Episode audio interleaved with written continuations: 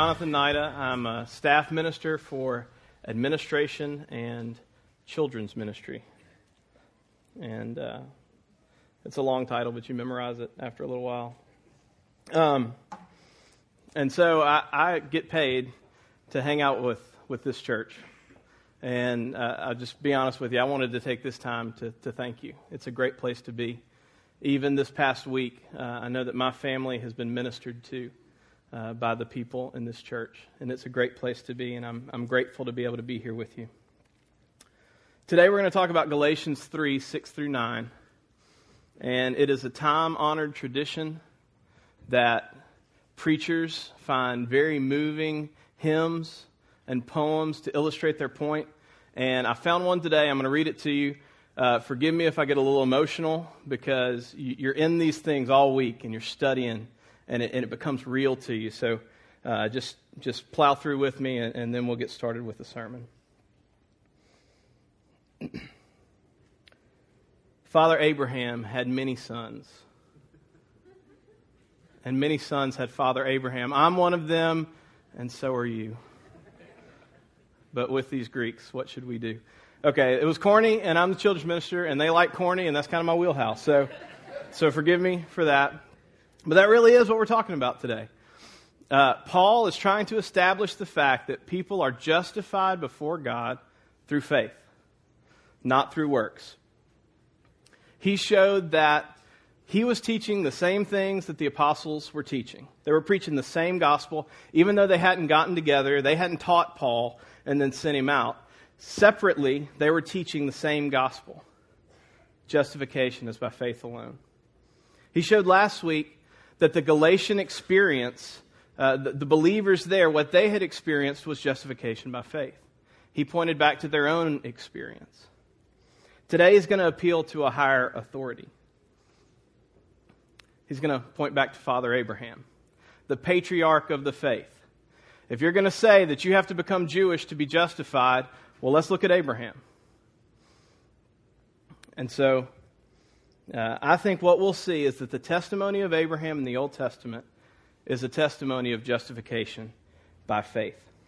Let's start reading in Ephesians 3 6. Even so, Abraham believed God, and it was reckoned to him as righteousness.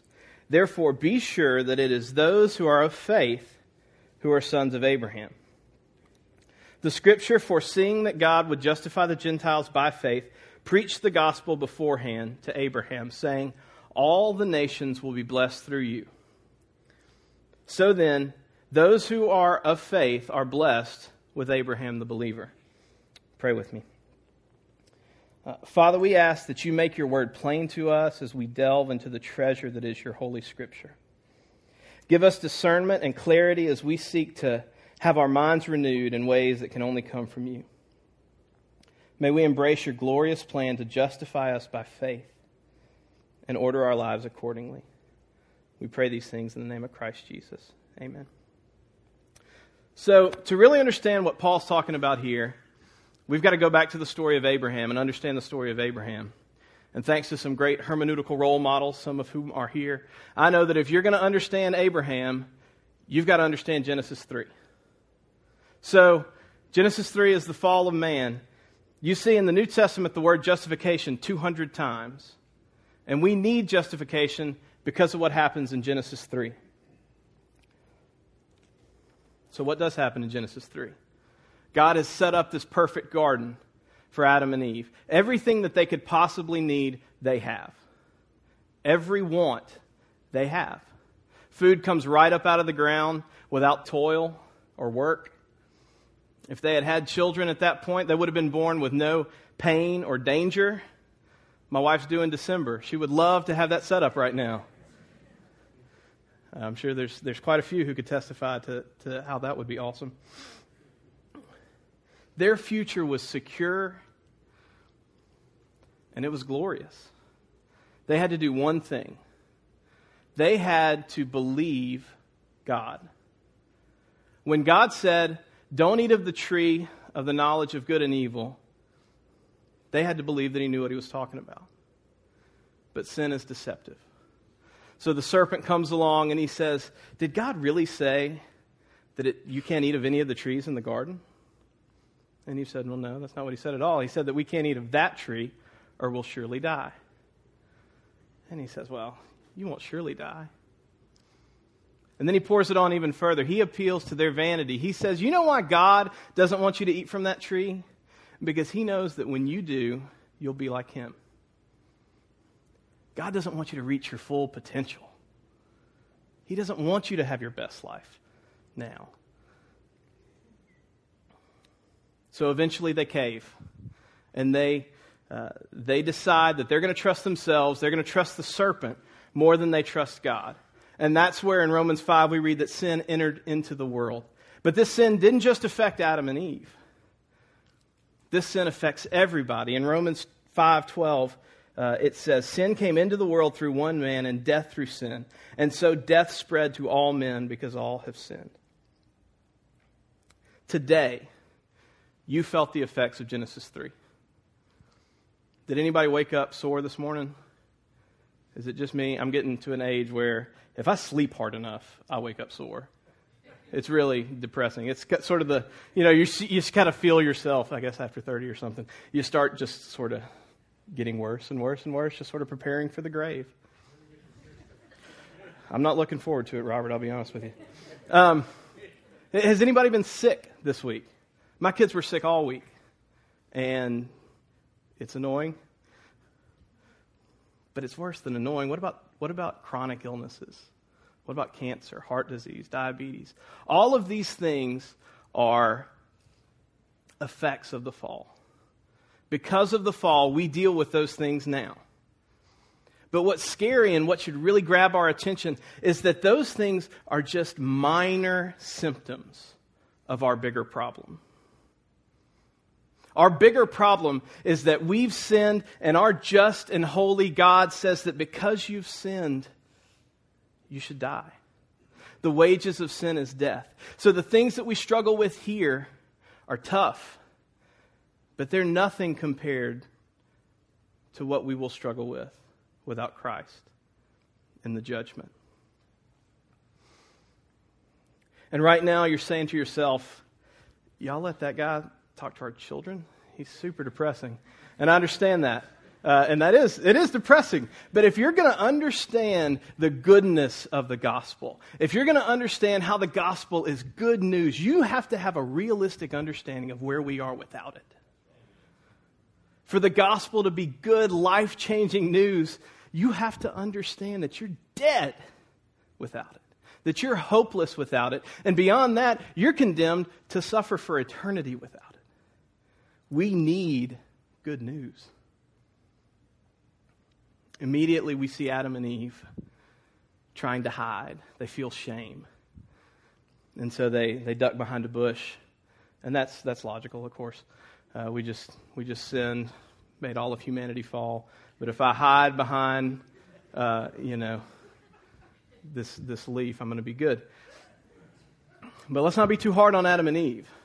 How many of us have neglected to pray because we're ashamed of the sin in our life? I have. How many of us have ducked out a community group because I know that Paul McAllister is going to ask me how I'm doing with that thing I shared with him that I'm struggling with. And I don't want to answer honestly because I'm struggling this week. I have, actually, literally, with Paul McAllister. I didn't get. but what we see is that we can't hide our sin from God. And in reality, we can't hide it from each other long term. It's going to come to light. And just as God will catch up with us in our sin, he caught up with Adam and Eve. And he explained to them that because of your sin, you're going to have great difficulty in your day to day life. Everything that you do is now going to be a struggle. But that's not the worst thing. Ultimately, what he said from the beginning was true. If you eat of the tree, you will surely die.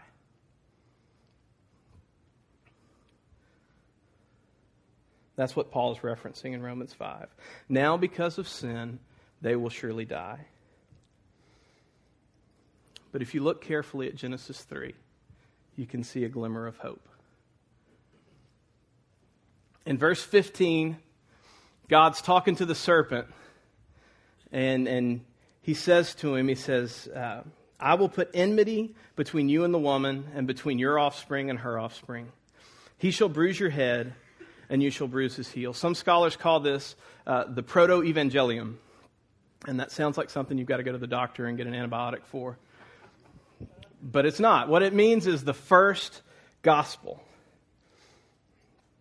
This is a prophecy that a seed of the woman will crush the head of the snake. So, uh, we're not a day removed from the definitive sin of all of history. And God's already showing that I will use even this, I will work this together for the good of those who love the Lord and are called according to his purposes. The consequences for their sin are severe, they're far reaching, and they're horrible. But in verse 15, our gracious and loving Father says, I've got this. At this point, we're not exactly sure what he's going to do and how he's going to fix it. But he shows us, even there, that he has a plan to redeem his people. So, why can't he just give us a do over? Why can't he say, okay, you screwed up, but I'm going to act like I wasn't watching. You try again, and we'll, we'll just go on like that. Surely he's got the power to issue a divine do over, right? I've got the power to give my kids a do over. If I set a certain bar and they don't meet it, I can say, okay, well, I said if you hit your brother again, you would go to timeout. But he sort of deserved it, so I'm going to sort of I'm going to change the rules a little bit and you're not going to be punished. But what if I do that time after time after time? What if everything I say to my daughter, I do something different? Eventually, she's going to know that I don't do what I say. Now, uh, thankfully for my children and for all of humanity, uh, God is a better judge than I am. But what that means for us is that when He makes a rule, it's righteous. When He says that the wages of sin is death, that's the right punishment. Further, when He says, if you eat the tree, you will surely die, it's because it's true. It's not God's power that prevents him from giving Adam and Eve a mulligan. What prevents God from giving Adam and Eve a do over is his character. And, and like I said, he's not a fallen father like I am. This is not some ridiculous divine decree. Like, if you hit your brother one more time, you're grounded until you graduate college. And college will be LSUS. Hit him. I dare you. It's possible that something like that may have come out of my mouth before. But God's, God's justice is true. God's justice is pure. When He says that the wages of sin is death, He's right. In Hebrews, we read that without the shedding of blood, there is no remission of sin. That's why those who sin will surely die. We're guilty because of our sin before a holy and righteous God and the wages of sin is death. This is the world that Abraham was born into. And this is where we're going to start looking at our text today. Look back again at verse 6. Even so, Abraham believed God, and it was reckoned to him as righteousness. This is a quote from Genesis 15. In Genesis 15, Abraham has already been promised by God that God's going to make a great nation of Abraham. And we'll talk a little bit more about what that means later. But he's already received that promise, but Abraham is doubting. He said, Yeah, I know you said that, but I'm old, my wife's old, she's barren.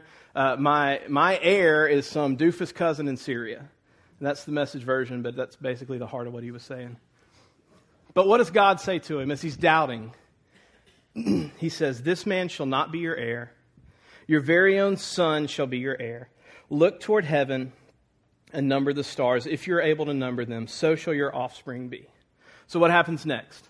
God has made a proclamation, just like He made a proclamation in the garden, that if you eat of that tree, you will surely die. Here He says to Abraham, I will give you offspring, I will make a nation of you. And what does Abraham do? Abraham believed God, and it was reckoned to him as righteousness. Abraham trusted what God said, and God made him righteous. We use the term justification a lot, especially here in Galatians. And what we mean by the term justification is that those who have sinned owe God a debt because of their sin. Because of his righteous judgment, we owe him our lives. So we are justified when we no longer owe that to him. So Abraham here has gone from the place of one who owes God his very life for all eternity to pay for his sin to the position of one who's righteous. Righteous people don't carry that debt of sin. Abraham is justified. And how is he justified? By believing God. He's justified by faith. He believed God, he trusted. So, after our little Old Testament survey, let's get back to our, to our Galatians context. What, what are we talking about here? There are men who've come in and said, if you want to, uh, if you want to, to be justified before God, you've got to convert. You've got to become a Jew. You've got to get circumcised. You've got to follow the ceremonial laws. Essentially, what Paul is saying to those men and to the Galatians is Is Abraham Jewish enough for you? The patriarch of your faith. Is he enough? Is he a good, is he a good example here? Because Abraham was justified by faith. So don't tell me that Titus needs to be circumcised when Abraham was justified two chapters before circumcision entered the scene and 430 years before the law. The people who are trying to get uh, the Galatian converts uh, to be circumcised either don't understand Abraham or they're intentionally misrepresenting him. What Paul is telling us here is that the law has never been a means of justification.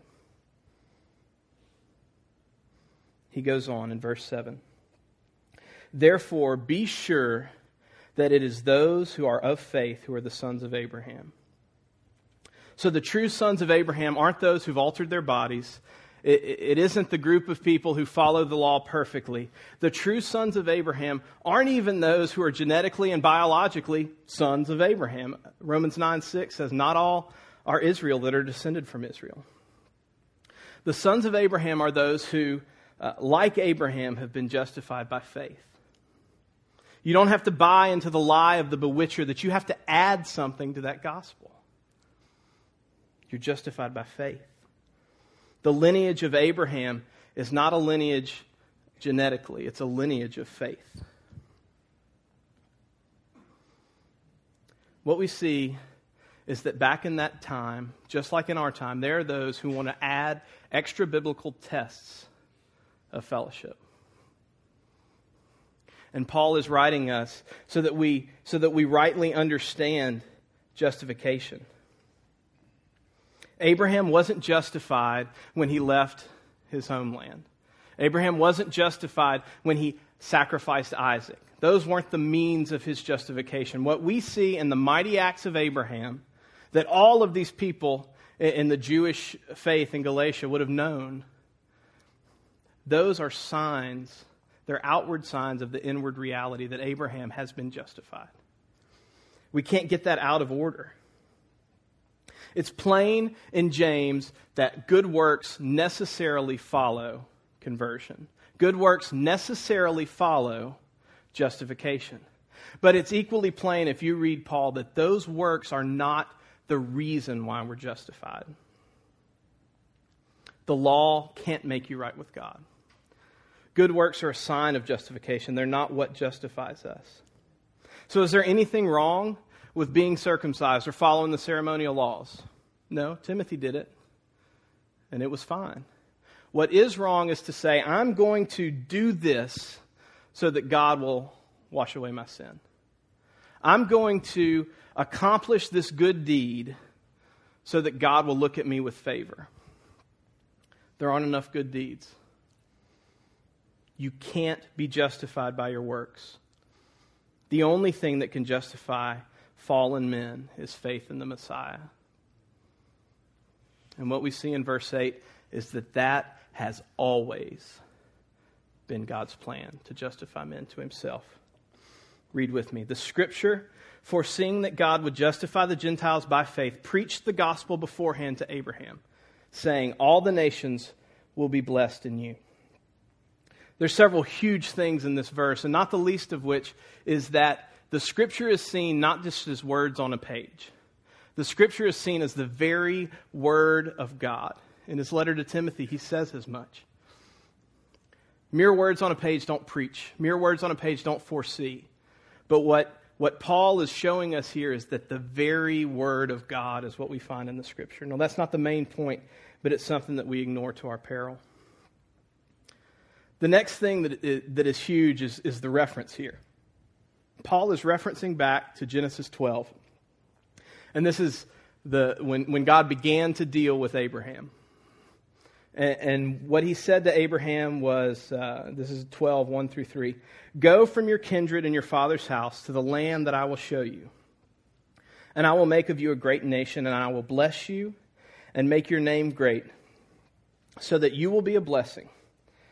I will bless those who bless you, and him who dishonors you I will curse. And in you all the families of the earth shall be blessed. So, what's so amazing about that? Most of you are probably pretty familiar with that passage. What's amazing about that is that Paul calls that the gospel. This is the gospel. When Abraham was called by God, that was a gospel call. We know Paul's gospel. Paul's gospel is Christ crucified. So, what does that mean? What that means is that Christ took our sin, the debt that we owe to our righteous judge because of our sin, Christ took that upon himself. And he paid that debt for us. And that in order for us to be justified, we only have to trust in Christ. We have to put our faith in Christ that he has taken care of our sin debt.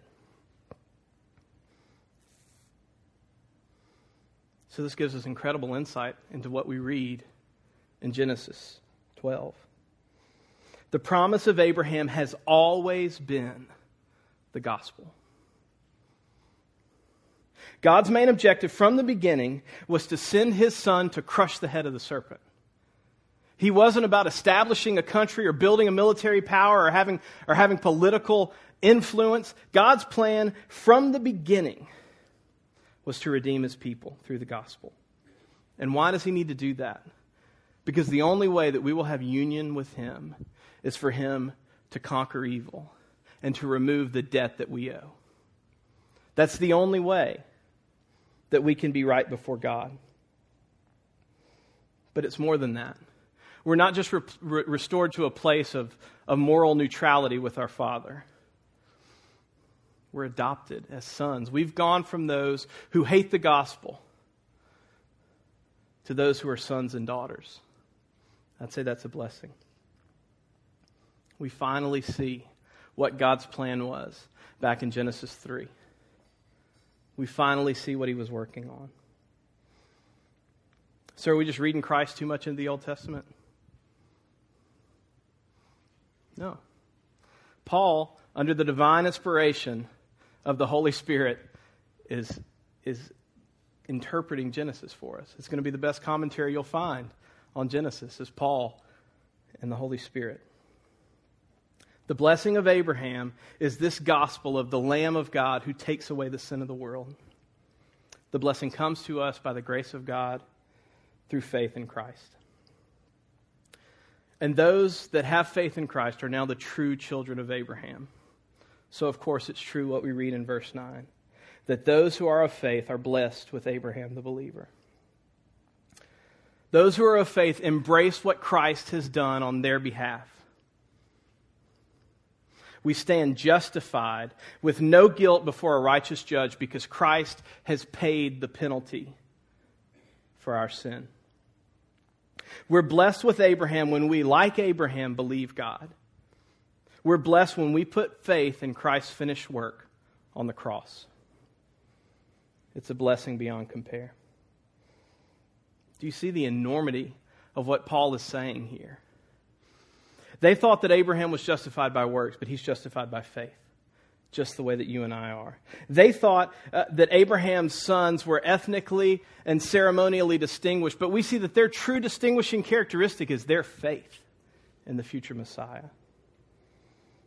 They thought that Abraham was about nation building, and what we see is that the blessing of Abraham has always been to crush the head of the snake and to redeem his people back to himself. There's a promo for a book by N.D. Wilson out. Uh, the book's called Death by Living. And uh, he's got a ton of kids. And the kids are in the promo with him, and they're crawling all over him and wrestling with him. And he just shouts out the question. He says, What's the Bible all about? And the kids say, Slay the dragon, get the girl. What a great summary of what God is doing after Genesis 3. He will crush the head of the evil one and the sin and the destruction that he's ushered in for the purpose of restoring a people to himself, restoring his bride. The Judaizers didn't get that. They didn't understand. But Paul's making it clear to us. And what is this great tenet of the gospel that Paul is hammering home? This justification that we're in such dire need of is ours through faith. So what? Who cares? How does this affect what we do on a day to day basis? The first major application we see, Paul's already mentioned. He wants us to know about Abraham's justification so that we would know who are the true sons of Abraham. Who are those who've truly been justified? As we said earlier, uh, the Judaizers or the men of James are trying to put up an extra biblical test for fellowship. And when we do that, what we do is unnecessarily divide the body. As Ham preached earlier, our faith brings unity, not division. The second thing is what really hits me in the face, and it, it should hit you in the face as well.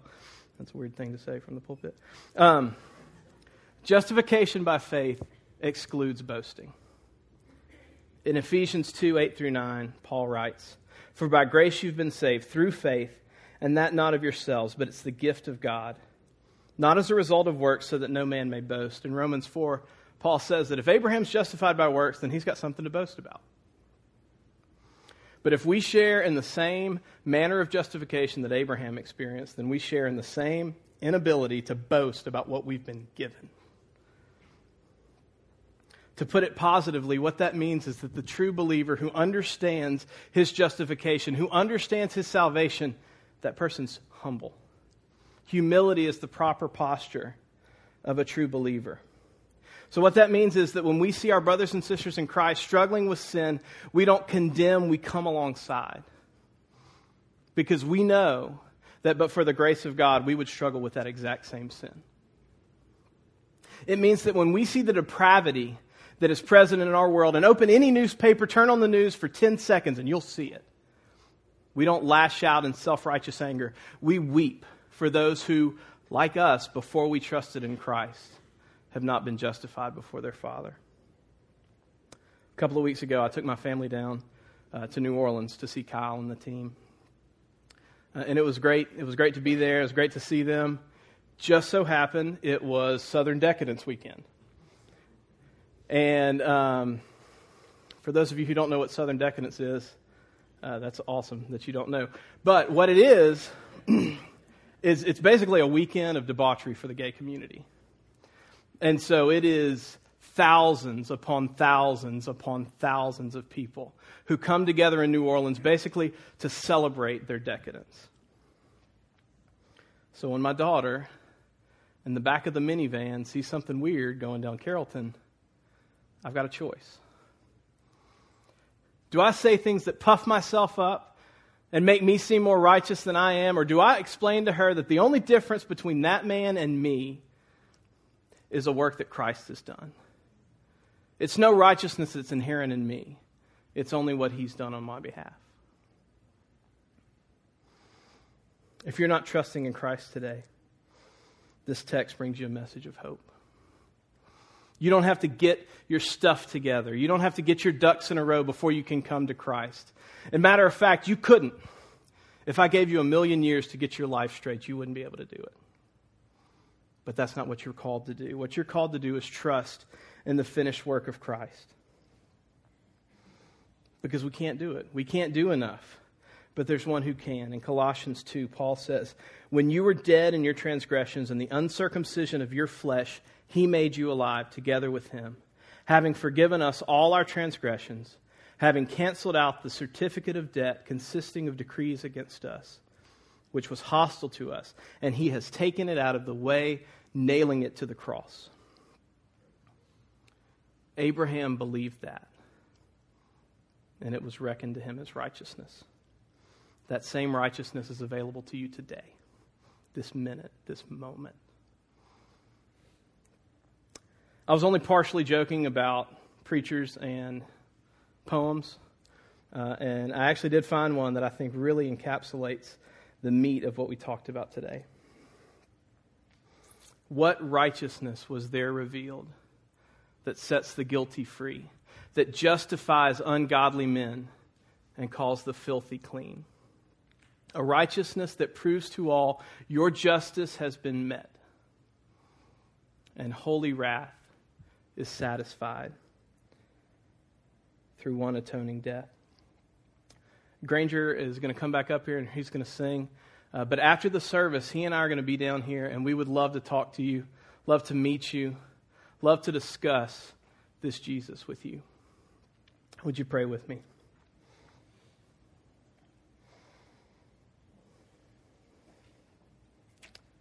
What an amazing Father we have.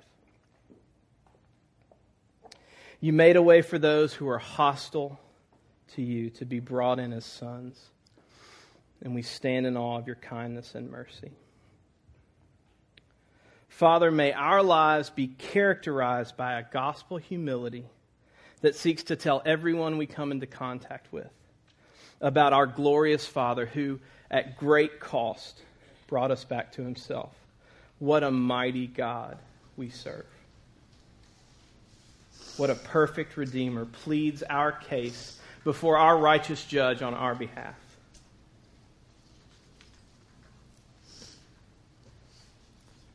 In his name we pray.